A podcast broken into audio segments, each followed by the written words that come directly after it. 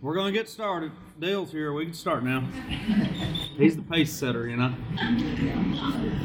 All right, this is session three of Holy Habits, and the topic tonight is seeking and saving the lost. So week number one was peacemaking. Week number two was, what was week number two? Uh, what's scriptures? Yeah. Being in the Word, I don't know what they called it, but being consistently in the Word. And this is seeking and saving the lost. So the main idea of this session is we are called to bring people to Jesus to experience the same transforma- transforming grace He has shown us. We are to know we play a vital role in God's plan to redeem the world, and we are to feel a deep gratitude for God's grace and a longing for others to experience it. And the life change should be to bring others to Jesus through our prayers, words, and actions. And uh, I hope you all are enjoying these video studies, because the next one I want to do is still a video series. Is anybody sick of watching videos? That's the question. Nobody's responding, so I guess not. But the next one, the videos are a little bit longer. They're, I think they're like twenty-five minutes long. But the next, the next series is about marriage. It's called The Art of Marriage. So this, my attention spans only fifteen minutes. Uh, your marriage lasts a lifetime. So. But this, but The Art of Marriage uh, would be a really good one. You all are consistently here. Most of you are consistently here on Wednesdays. This, this is. Uh, I don't want to say that it's not so. This Art of Marriage one is not so biblical. It is biblical, obviously, but it's it's it's probably the most practical lesson that we will do, or we have will have done up to this point. It's just it's. strictly about marriage, and if you're not married, don't not come. Still come. Still show up, because there's a high likelihood that one day you will be. So you, you might as well learn everything by your mistake. Yeah. Uh, but but I I think it's six weeks, and uh, at the old church we did a one night we did a um, what do they call it a date night in, and we we did like a it was it was married people only, no kids were invited, which is great. Um, Um, but we did a, uh, what's that game called? It's not Family Feud, but there's, what's a what's a marriage one? Newlywed Game. Yeah, there it is. Yeah. So so we had a host who, I'm going to try to get Jordan Reno up here to do it again. He wears this he wears this velvet jacket. So we will do this on like a, the hope is we'll do this marriage thing, and then after the six weeks up is up, we'll have a date night in, we'll have a meal here, and that goofy host will come with his felt jacket on, and we'll play, uh, what's the game? I already forgot. Newlywed Game. And it's hilarious because there will be like six couples up on stage at a time, and the men will leave, and we ask a question like, if your house was going to burn down, what would be the first thing that your husband would grab? And the wife guesses, you know, and then we bring them back in the room, and it's just a great big laugh. So that whole, what you just told us, when you heard that that was news to you, all of us watched it when it was on T V. Yeah. It's a version for black and white. That's right. We know what, we know what it is. He's trying to... Came on after Andy Griffith, from Matlock. Gunsmoke. Okay. But this this would be a time to invite people from work. Uh, hey, we're doing a, a marriage study or, or whatever. You know what I'm saying? It's it's not going to be so uh, stuffy. It's funny. I mean, it's useful. It's funny. You get to hear it. There's a lot of there's like six couples in this video series, and and there'll be questions just like this. So keep that on your brain. When's that going to start, Nick? Uh, we have this week and next week, uh, two weeks from now. So this is session three. We have session four. Valentine's Day. Yeah. And we'll just do the we'll do the date night in thing whenever the host we we gotta have that one host, because he's he's something. And y'all dress like y'all did they did back in the seventies. We can dress however you all want to dress. When the show actually came on, you know. I just hope people show up. Okay, so let's see here. So just watch. Before reviewing the session, here are, here are a few important things to look for in Derwin's teaching. As you watch, pay attention to how he answers the following questions. What is the good news? What motivates us to share God's grace with others? What does it look like to bring people to Jesus? So let's watch this video. This is a short one, eight minutes. It's perfect for Rodney. There you go.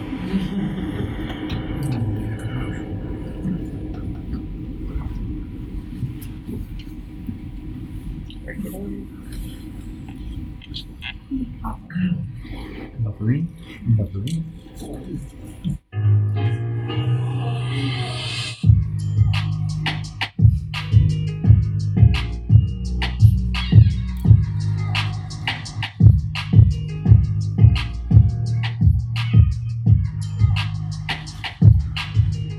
I want you to imagine with me that you have the cure for cancer. I know what you would do, and you know what I would do. We would immediately go to every hospital in all of our cities, in every country, and we would administer that healing antidote. Why? Because it would bring healing to people who are going to die. What if I told you that we have the antidote, that we have the cure for the greatest illness of all, sin and death? And that cure was given to us not in a philosophy, but in a person by the name of King Jesus. Jesus is the cure for the great ailment that has hooked its vices into humanity.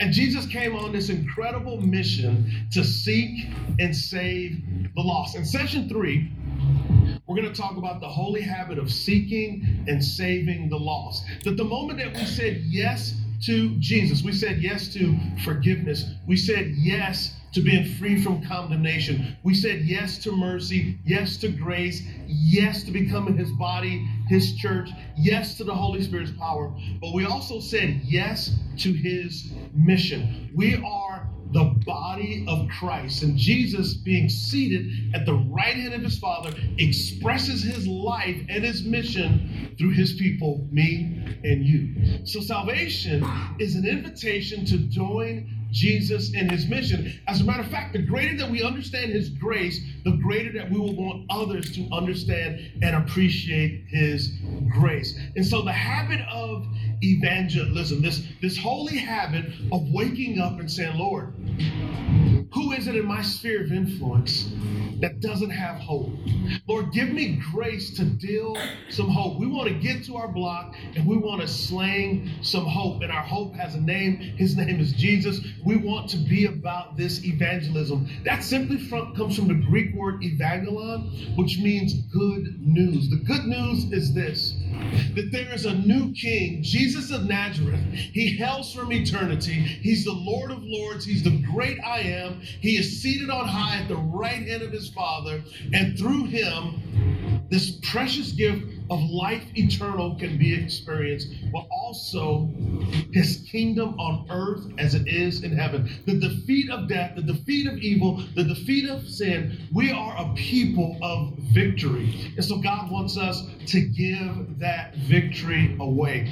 Jesus has the words of life. And so a holy habit of evangelism is developed and cultivated as we think about the greatness of his grace and his healing love and forgiveness. I want to share just a few verses from Mark chapter two with you, verses one through five.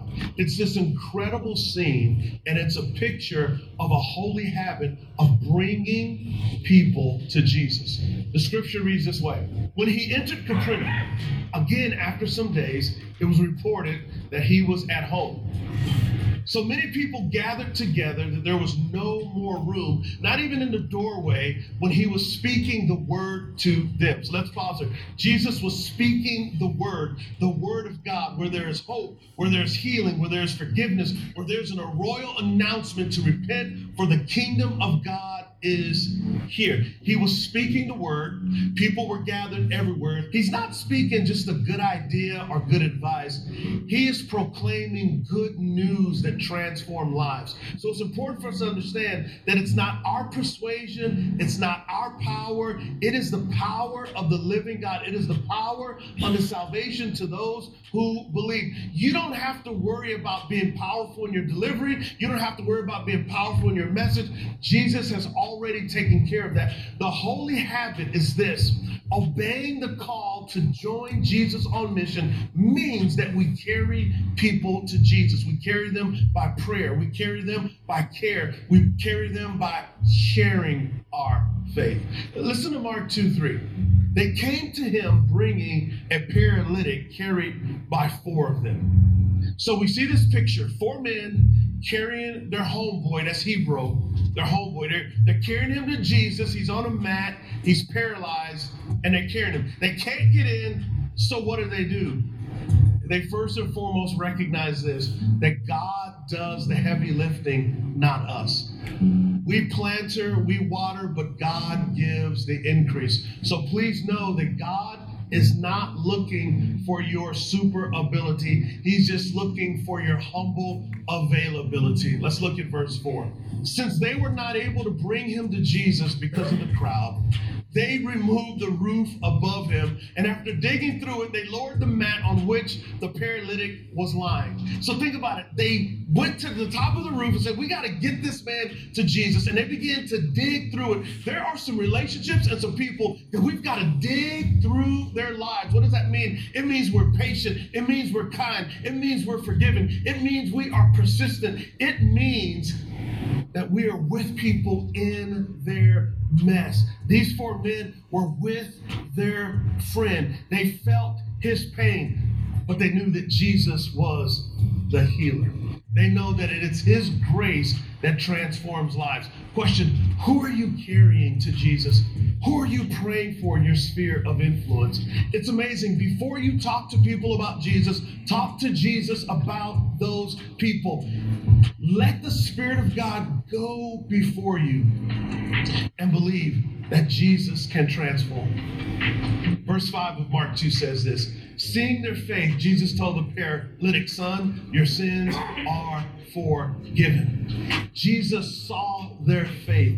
The holy habit of evangelism flows out of, I know what Jesus can do because Jesus has done it to me. I was sick and I went to the great physician and he cured my sin sickness. He defeated death in my place. He gave me grace. That's our motivation. We pray, we care, we share.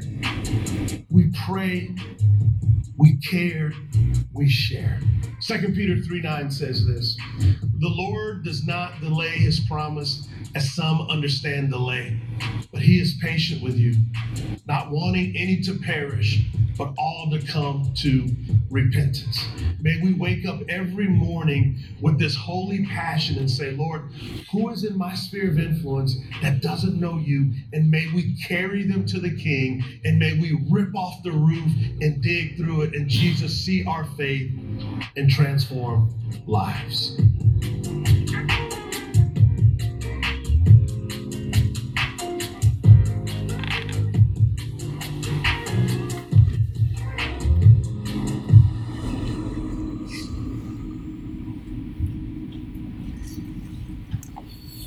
When we place our faith in Jesus, we say yes to forgiveness, grace, and being a part of God's family. We are also saying yes to his mission, but sharing our faith is oftentimes excluded from the benefits of our salvation and thought of as an unwanted chore. So the question, there are always two-part questions. Why does sharing our faith sometimes seem more like an obligation than a privilege? And what do you think would help change our perspective on it being an obligation or duty to fulfill? Why does sharing our faith sometimes seem more like an obligation than a privilege? think Satan's trying to get in there and keep us from doing so, so it feels like, oh, I have to do this. Um, so you're not really, when you go to witness, you're not really in the Spirit, and the Spirit's not working through you to develop His Word because your your heart's not in it. It's almost like the cheerful giver, you know, if it's not something that you're actually willing to do and it's coming from your heart, then it's just works. Mm-hmm. It's not Spirit-filled works. And Satan uses that to put us in that mindset, so it's voided words going out. It should be our desire. I think what Barb said, Satan instills fear in us too. You know, that, I think that's why I recommend that you you pray first, pray for that person first before you go. So. And we're all afraid of what, what do we really know? Can we really present it? You know, will people really understand? I mean, there's a lot of stuff. If we, I guess maybe if we think it's about ourselves and our abilities, then we really pull back. I guess we gotta trust God to do the work. Sometimes for me, I know who the, my audience is going to be and what their feelings already are. So it's kind of hard to, you know, somebody's going to already be almost antagonistic about it, you know, speaking about it. Yeah, fear was what I was going to say. Uh, it feels like an obligation rather than a privilege because I get in the way of the situation. I get I get in the way and think, oh, if I do this, this is going to make me look this way or whatever, I, you know, whatever the excuse of the day is. But uh, yeah, I think fear. And fear comes not from God, that comes from the enemy. So, uh, how about being transformed by being on your deathbed? twenty ten. And that was out of my control. And thankfully we had a great team of doctors down in South Carolina, but even they didn't know what they were doing, and they had to pray because they did not know. Mm-hmm. So when things get hard and it's above their own knowledge, then even they have to pray. Mm-hmm. Because you know, they say that people, my injuries, I became a statistic. And first of all, I hate that feeling. It's like, well, how about we just change your statistics? So you're saying they had to rely on prayer to to give them the they knowledge? They had to pray too, because they said, this is above what we know. Mm-hmm. So... So what do y'all think would help change our perspective on sharing our faith? Uh, what would help shift your perspective of it not being an obligation, but but a privilege? If you feel like it's an obligation, I feel like when people think it's an obligation, that's a negative term to me. Mm-hmm. Maybe you should pray about it, and maybe soften your heart about it, because it should be an exciting thing to be. It shouldn't be an obligation. Mm-hmm. To me, you know. I don't know if that makes sense, but maybe because it's your duty to help evangelize other people and help them see past their own issues, right, and to find their own so- the solutions through powers that they can. I think gratitude, like if you if you're grateful for the things that God's done in your life every single day, it's much easier to go like, I don't really care if you get hostile. I mean, I, I don't want I don't want to be around hostility, but uh, but God's done these amazing things in my life, and and and the only reason I'm, I'm aware that it was God that did it was because somebody shared the gospel with me.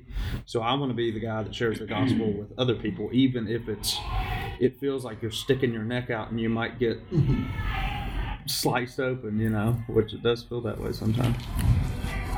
But I think if we don't, we're being selfish, because realistically, what we're what we've had the grace given to us, we should want to share it with everybody. And I mean, I think we have, we, we're selfish if we don't understand that it is grace, and we have that gratitude, we are thankful, and which makes it even more imperative to share it with others, because we have a, we care for other people. Mm-hmm. And if if we actually believe what we say we believe, people that believe in Jesus go to heaven, and people that don't go to hell. That's that is the belief. And sometimes we we we even believers we want to water that down. So or we want to prejudge. Yeah.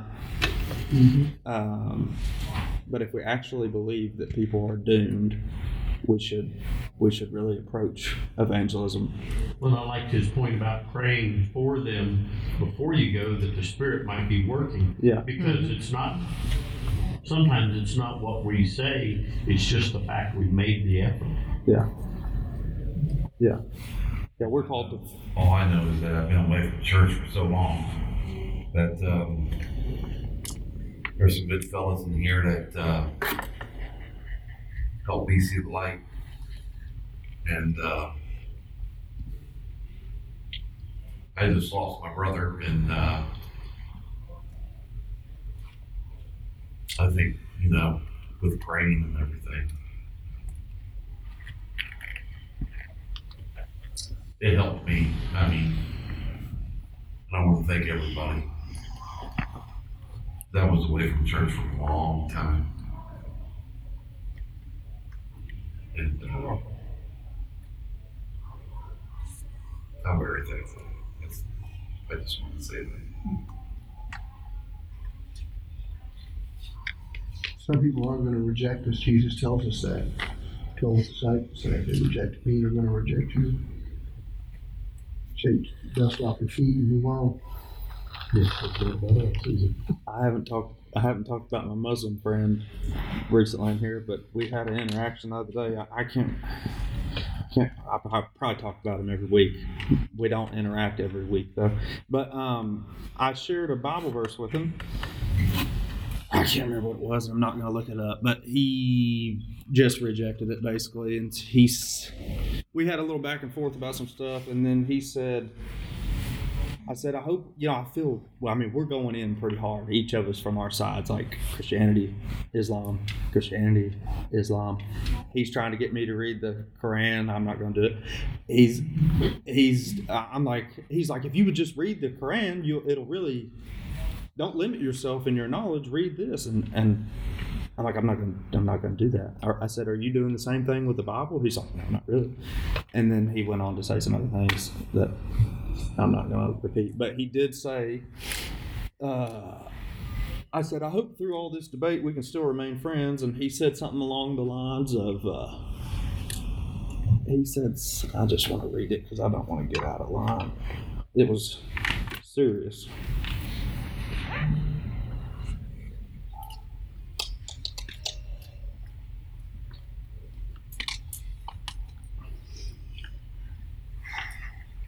Indeed, we shall remain friends. God willing, one day you will get true guidance and be saved from the hellfire. My goal is for you to come to that point with the help of the Almighty. Is this you to him? No, this was oh. him to me. Oh, okay. Yeah. I said, through Islam, how is one saved from the hellfire? In your own words. A lot of times he'll just send me passages out of the Quran. I try to read them, and they make, it's like I'm reading uh, Mandarin. They make no sense to me at all. Like, none. Like, I can't even make sense of any of it. Um, but he, he, he, he gave the explanation. Uh... I said, how is a person saved in Islam? He said, believing there is one God without partners or associates, believing in the prophets and messengers, the angels, the books sent down, the day of judgment, and predestiny. I gave him the thumbs up and said, with respect, I would rather be thrown into hell than deny, deny Jesus as God, as that is the one thing in Christianity that will check your ticket in.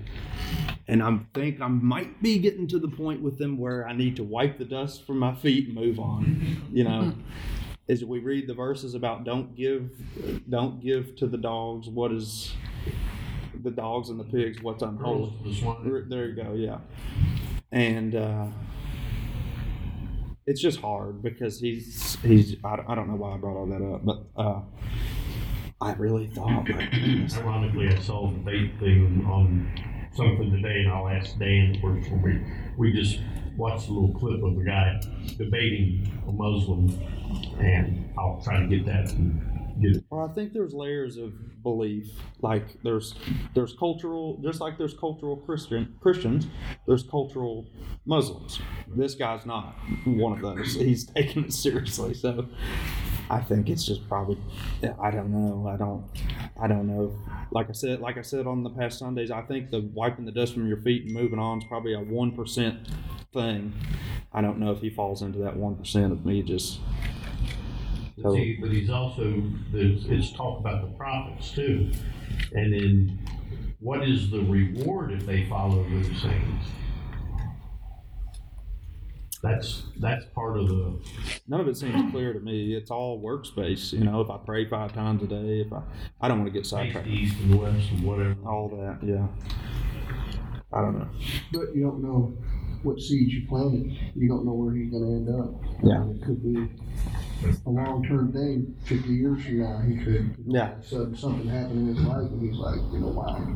Yeah. Hey, Rodney, is it David Nasser that was down there at Gatlinburg? Is that the guy that was Muslim before? Oh, one of those yeah. extreme things. Yeah. You know? Yeah, I remember something. Uh, yeah. And I don't remember a whole lot about it. Well, the, the, I don't know if he, how popular he is now, but back in the uh, early nineties, Todd Agnew um, was is a Christian singer. He was Muslim, but turned Christian. Was this about the time the Newlywed Game was on T V? Was this before or after Gunsmoke? After Gunsmoke. Okay. Right. Just check. Miss Kitty and Marshall, you know, they had money off you. Okay, let me bring us back in. I'm sorry, I threw us off with the, that. Derwin told us that the more we understand grace, the more we will want to share it with others. That's the word. Grace is the difference. They don't believe in grace. They don't believe in a lot of things we believe in. Mm-hmm. But that's that's where the he was telling. He tells me all kind. I mean, I haven't even seen this guy for months, but he uh, Jordan Jones is texting me something. Uh, I mean, that, just the cleanliness and the and all these things they have to do. I'm like, this stuff's impossible. It's just impossible. It's about like what the Pharisees had done. Right? Yeah. Mm. Made it impossible. Yeah. Yeah. It seems impossible to me. So the question is, what is your understanding of grace, and why do we need it? We don't because it's not my works. And that's the other thing. They believe in the works, you do this and this. That we get part of it is theirs, it's yeah. not works, and they're missing. It's like you live your whole life trying to be good enough, and right. that's impo- it's just impossible. That's the whole point right. of Christianity. It's the foundation. For by grace you have been saved through faith, and it's not from yourself. It's a well, gift from God. It's His grace that I don't have to go through the torture that He went through for, to pay for my sins, because if you know, if it was up to us and to atone ourselves as a sacrifice to make it into heaven, we would never be able to survive it, and we'd end up in hell anyway. I mean, but the whole grace is that we He took that punishment from us, you know, more, more for us, you know, if you know. A brother or sister ends up killing somebody, are you gonna say, "Oh, judge, let them go free, I'll take their, you know, their execution for them"? You know, we don't have that ability in us to do so. Or He did. My favorite, I don't know who who coined this, but I've heard it several times, but Grace is uh, grace is getting something that you don't deserve, and mercy is not getting something that you do deserve. I'm sure that's just some old an- anecdote from somebody sometime, but sounds pretty true to me. Yeah, I like it. Makes it. Makes a lot of sense. Yeah, it makes makes a whole lot of sense. I made it up. I made it up at I made it up at five thirty. Y'all never heard that before. I made it up. We need grace because we cannot keep the law. The law was designed to show us our need for a Savior. But in getting that grace, we're supposed to show that grace. That means forgiving people when When if you've been forgiven, you should be able to forgive. Mm-hmm. It's a long time. How has your life been made different by the good news of Jesus? How can you remind yourself of how God has changed your life more frequently? I know the pattern of life I was living beforehand, and it wasn't good. I know the feeling. How has your life been made different by the good news of Jesus? I know I was pessimistic and hateful, and why does everything happen to me? And so I don't have that anymore. It's pretty good. What can I do for other people? Yeah. You return to yourself. Mm-hmm. That should give you a commitment.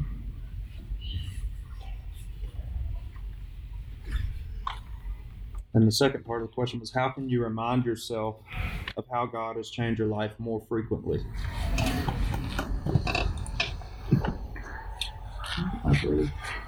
Don't forget where I came from, so I don't return back to it.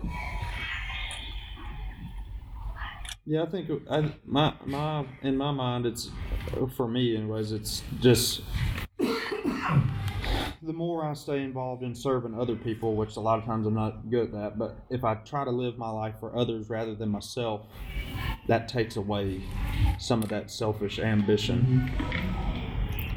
And I'm reminded I'm doing the I'm doing the things that I'm doing because of what God's done for me. I'm not chasing this or that. I have moments of chasing chasing stupid things, but. Uh, But if my life posture is to serve others, to serve God and serve others, then I don't fall into those traps as easily.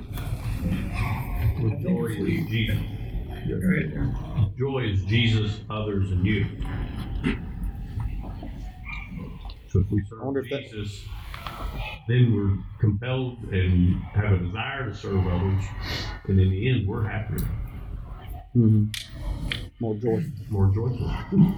I think that if we, if we count our blessings and are thankful and pray and think, you know, just start thanking God through prayer of all your blessings. If you look at your blessings and things, I think that, and then it humbles you and puts you in, in place, you know.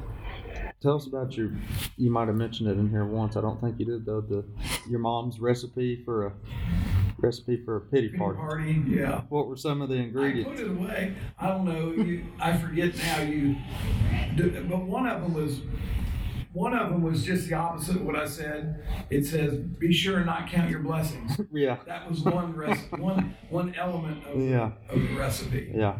There was several. I'm sure another was think about yourself before you yeah. think about everybody else and yeah. all kinds of things. Yeah. Yeah, it was a recipe. There were about three things on there.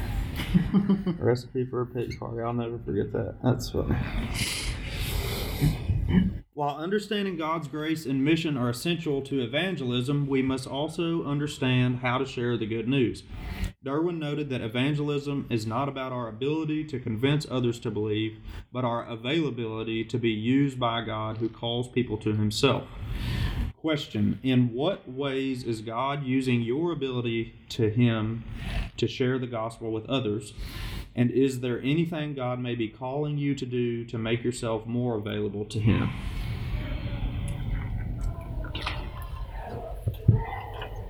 I think that the, the little two words, your ability, I think that that's, it mentioned how you use your, I think that's what we need to focus on a lot of times, that, you know, our ability, what our gifts are, what, you know, whatever it is we can do kind of naturally with people, you know, that we don't have to put on, we don't have to prepare, we don't have to have a bunch of Bible verses. It's just, you know, what you're able to do, how God's able to use you naturally is a big factor, you know, mm-hmm. which is your, which your God-given talents or gifts or whatever it might be, you know.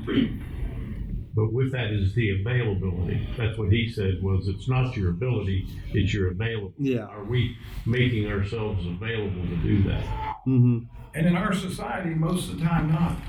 we're fast-paced, go, go, go, got to be here, got to go there, you know. Yeah, I think one of the biggest things about availability is just slowing down enough and being selfless enough to listen to somebody else. How often do you, I know I do this, and now y'all are going to have a complex when you talk too long to me, but I, when I, when I have to, li- when I listen to somebody, I have to, my, my, in, my instinct is to get out, to leave. Like after a certain amount of time, I'm like, I got to go do stuff. I got to, got places to be. I start getting nervous. I just got to. And it's probably not just me. We all have to just like, you're chill.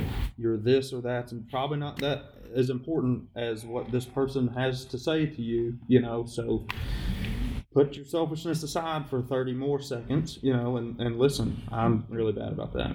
I don't think any anybody was taught to slow down. Yeah.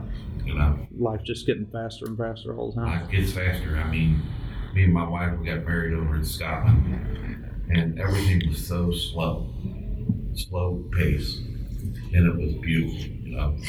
And uh, you come back over here, everything's it's like, and we miss the most beautiful things in life, you know, because we're too busy. Mm-hmm.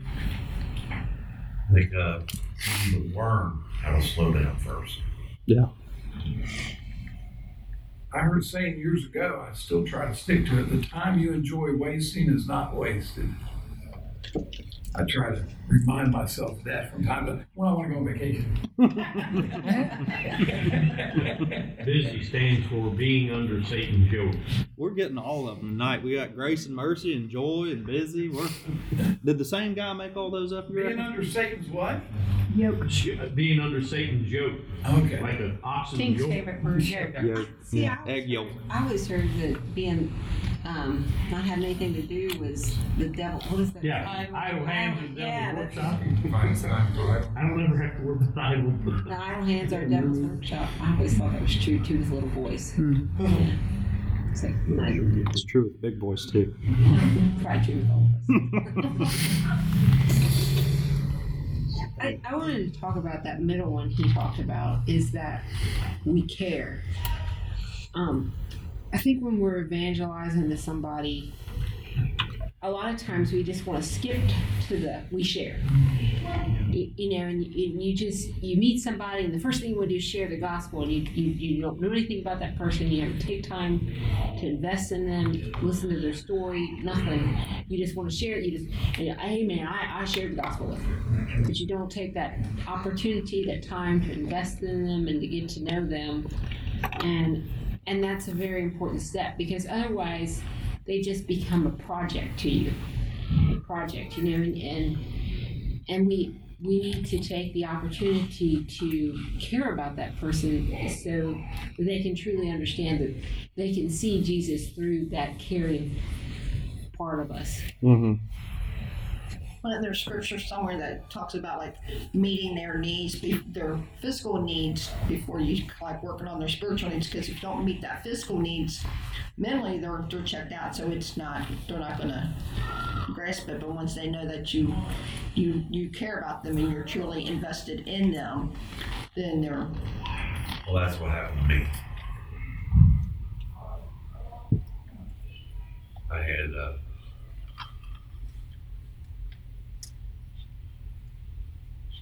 There are a few people here that uh, looked at me, talked to me. Talk to you and not at you. Right.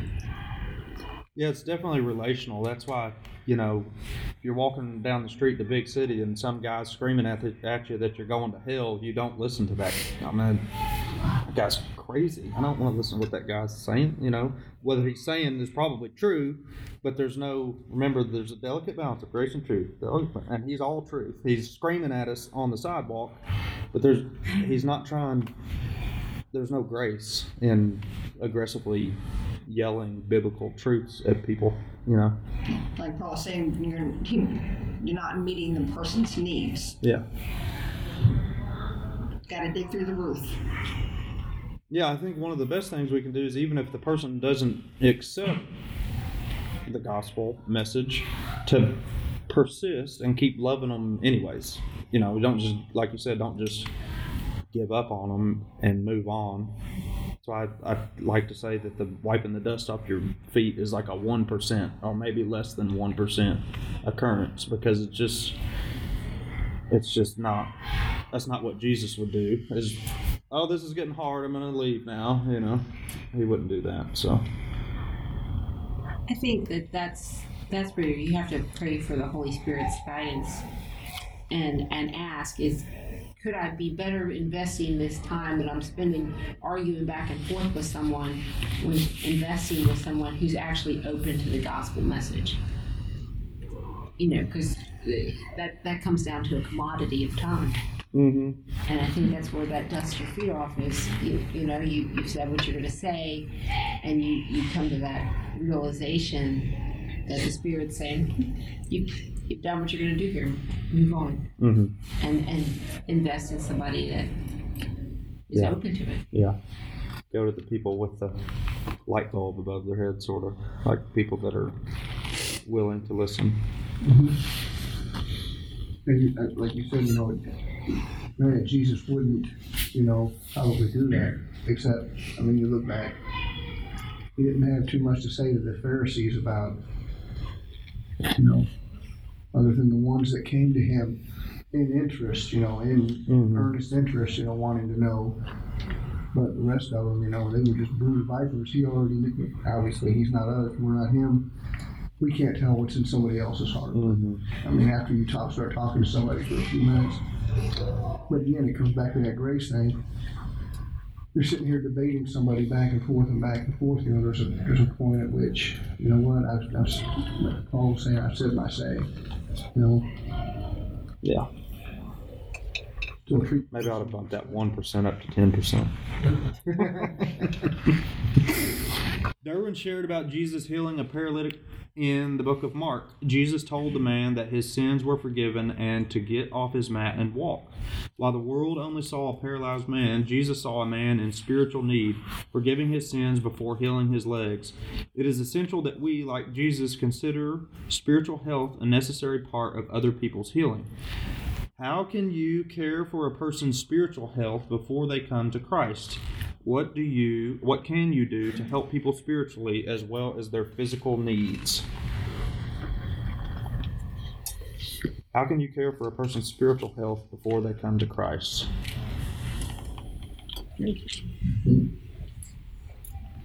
Pray. Pray for, pray for the Spirit to speak to them. Yeah.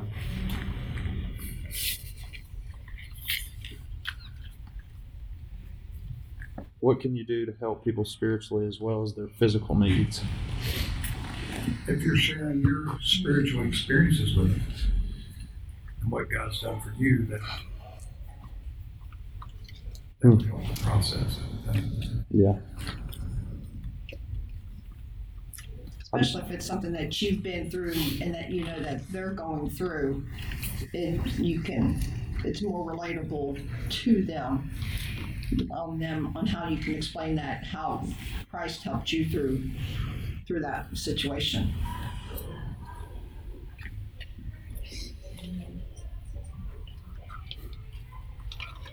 I'm just thinking about this. Uh, I need to start journaling all my sauna interactions. But I was sitting in the sitting in the sauna the other day with my headphones on. This old man turns and looks at me, me and this other guy. He said something, and I just saw his mouth moving, so I took my thing out. He's like, "You boys ever been to Twin Peaks restaurant before?" And I was like, "Here we go. I already know where this is going." And he's like, "There's some of the most beautiful women in northern Kentucky in there." And I was like, "Nah, I've never been there. I don't plan on going anytime soon." I didn't say much. I didn't. The other guy started talking. He didn't say much either. We were just trying to divert the situation, you know. But you can tell that guy's spiritual need based on what's coming out of his mouth, you know. So I go on to say I was talking about being married and all this stuff, and I, I was really talking to the other guy at this point, the, the guy about my age or whatever. And uh, let's define this old man. Let's define him. Yeah. How, how, what, what, where are we at here? We talking Gunsmoke? How old was he? He was probably...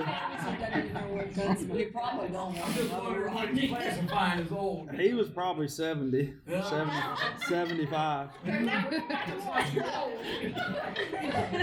So anyway, we go on and I talk about being married and I said something about, well, based on your restaurant choices, I'm imagining you're not married. I've been married for forty years and I'm thinking, I bet that's going well. You know? And I just wish I, I hope that as time goes on, I get better at like uh, just turning that conversation into something. Not that I did anything wrong, but I, I could have easily pointed it. I could have turned that and been like, you know, man, there was a time where I would have loved to go on to Twin Peaks and and see the most beautiful women in northern Kentucky, which I can imagine they're probably not that. But uh, but I just, you know, that's that's some of that is taking the time instead of just taking the easy way out, which is sort of what I did. I could really point him in a in a different direction with my words, you know. Uh, Such as something. Well, you're hit unexpected. That's quite unexpected. And get your head in that game that quick. Yeah. But I hope as time goes on, I can do it like that. You know. Yeah. Yeah, but let's also look at the age difference. Yeah. So much. You might have tossed at him if you're, you're the pastor of a Baptist church. I did. I actually did do that. I said, yeah.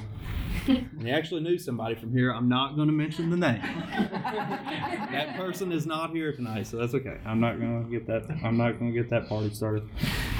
It was funny. I will say that, but that's about all it was.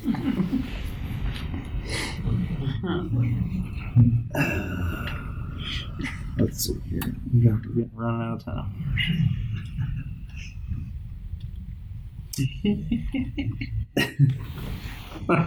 Oh boy. Our role is to simply bring people to Jesus and let him heal them, but we cannot neglect their physical needs.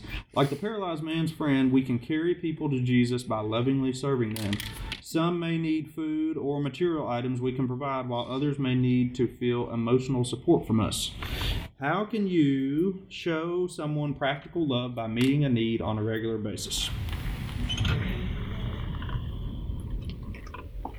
Using your talent to to meet their need, whatever your talent may be. You know, everybody here has a different talent, or, and using that effectively in prayer, within prayer, and hoping that through that interaction, they're curious about you. Mm-hmm. I'm kind of like going semi what you were had made a comment earlier. Actually, you know, let them know that you care, that, okay, this is just not a number, a person that I got to check off my list. Oh, well, I gave you the gospel, I talked to you, you said you accepted, because Rodney kind of brought it up in Sunday school um, this past week.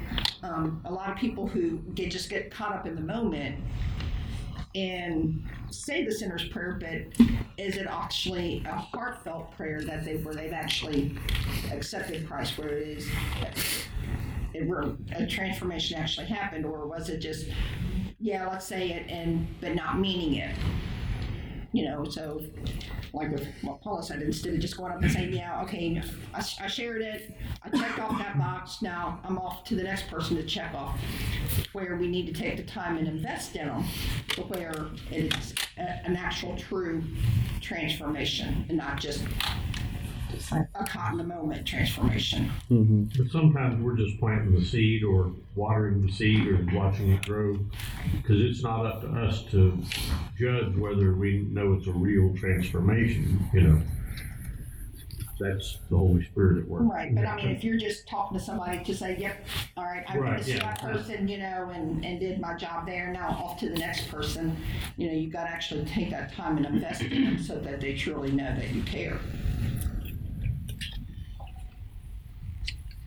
I took a personal evangelism class at Southern, and the I probably said this before in here, but the the assignment was to share to they give you an outline of what successful evangel to get an A. You had to share the gospel. You had to you had to get you had to attempt to get a person to understand that they are sinful and to share the the message of the gospel with them. That's how you get an A on the test, which seems weird.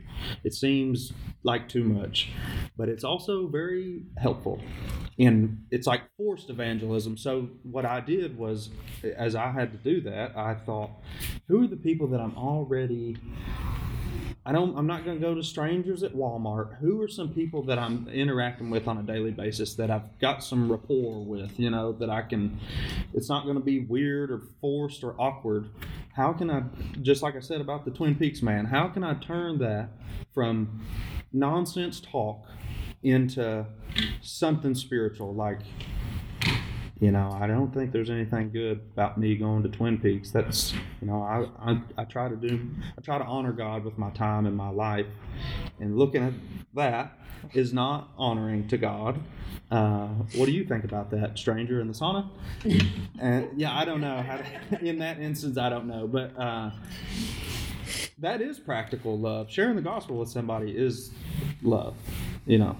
Uh, they might not see it that way, and we don't need to kick their teeth in doing it, but it is loving. It's the most loving thing that you can do. And maybe that's what we need to, how we need to shift our perspective is we need to be loving when we do the most loving thing that we can do, and, and be grace-filled about it. You know, the next time I see that, I've seen that guy in there a whole lot of times. I don't need to go in there and say, wretched sinner, you know. I, I just need to meet that guy where he's at and, and carry on, you know. Um, so I do the E S L thing, and I've been trying to mean my my students are beginning level English. Usually, you know, nothing, so it's a little hard, harder. But I've been getting a little better at it because I am investing that and time into them, that I've found little ways to open that door. And it's what he was saying about it becoming not an obligation, but it becomes like what Jimmy used, that word desire. You know, that I I care about this person. I, I want, I'm helping them meet goals, and I want them to make the biggest goal of it all. And I think that's the difference of trying to use your talent, investing in someone, praying for that person, and taking that time versus just, you won't help. Yeah. It's just, it's a huge, I don't know. It's just kind of my own personal evangelization journey. I think there's a difference too between, you know, like, I mean, Jesus said, go into all the world, you know, literally, like, as you are going, you'll be my witnesses in Jerusalem, Judea, you know, whatever. And I think that that kind of denotes close, farther, and then, and, and so I think there are, there are different interactions where it's like, yes, you can maybe just in passing be a witness to the person that's checking out your groceries at the store, you know, plant a seed. But one of the things that he talked about in this Holy Habits series is the fact that holy habits are intentional, Jesus-centered rhythms and decisions. And I don't remember if it was you or if it was um, Jared. Mm-hmm. Um, I don't remember. Somebody was talking to us about picking, picking like a number four people or whatever, like that you believe God has placed around you that need prayed for, you know, that need, that don't know Him, whatever, that you can witness to. And another acronym I cannot seem to remember when I went to a, a West a Baptist, Southern Baptist church in, in Kansas. Um, But it was, it was on, it was bless. I remember what the word was, but I don't remember the words that went with it. Um, but it was, it was about praying for them. First of all, get your list and pray for those people. And, and, and yes, like, what can you do? Uh, invite them for a meal.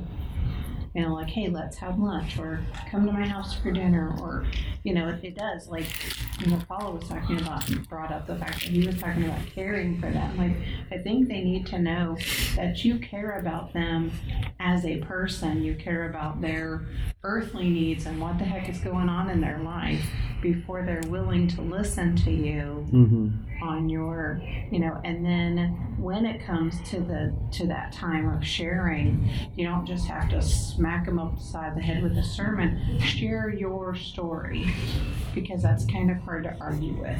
Yeah. It's like, it's like the whole, all I know, like several people brought it up, all I know is I used to be this way and now I'm this way. And the only thing that came, you know, that changed was Jesus. Mm-hmm. I know what he's done for me, and he can do that for you. And then, you know, and then like Barb said, then don't just drop them. Got to keep them, yeah. you know, do the discipling. Yeah, it goes from evangelism to discipleship, sort of at that yeah. point. Yeah. I think that uh, I think that's why we're to, to not forsake the coming together, because we come here, we get encouraged, we get inspired, uh, we get excited. You know, how many times you come to church on a Sunday morning, you've had a bad week and things aren't good, and by the time you leave, you feel like you've left a lot of it, you've left it there, you know. Mm-hmm. And we draw strength from each other and encouragement. We, you know, coming together. You know, folks say, I can worship out in the woods and whatever. You can to some extent, but you're not going to get the, the support and the encouragement you're going to get from coming and hanging out with brothers and sisters in Christ. Yeah.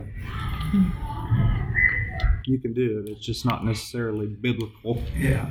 Well, and just by living that life, you know, and having that relationship, people can see that in you, so they're more apt to see that coming from you and know that, yeah, that you're saying what you're saying is real. I can see that in you, and it's just not, you know, things that you're just saying. They can see that, and they will have more respect and for what you're trying to say to them by them seeing you living it out yourself.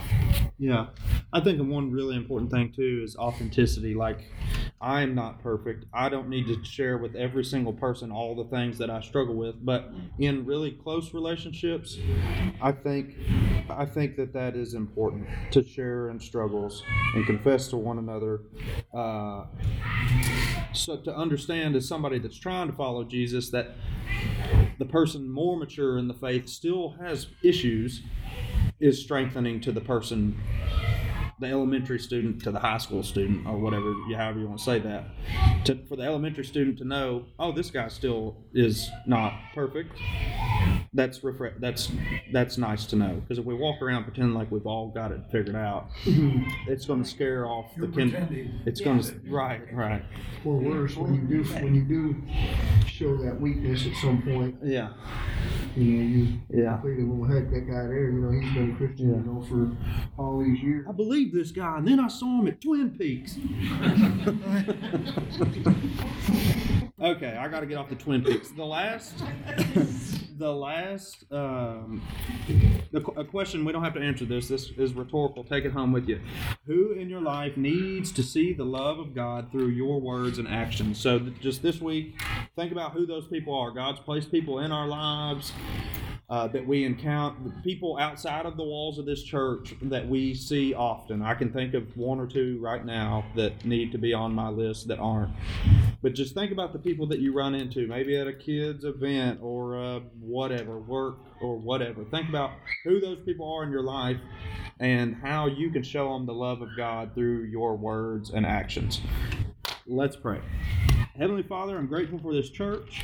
I'm grateful for uh, Derwin Gray and Right Now Media to give us a good lesson and a series of lessons about holy habits. And I just pray that we are forming holy habits as we come together and learn about the things that you want us to learn about. And I pray that we really focus on a handful of people in our lives that we can share you with, and we can do it lovingly and gracefully, because you first loved us and showed us grace, that we can share that with other folks. And I pray these things in Jesus' name. Amen.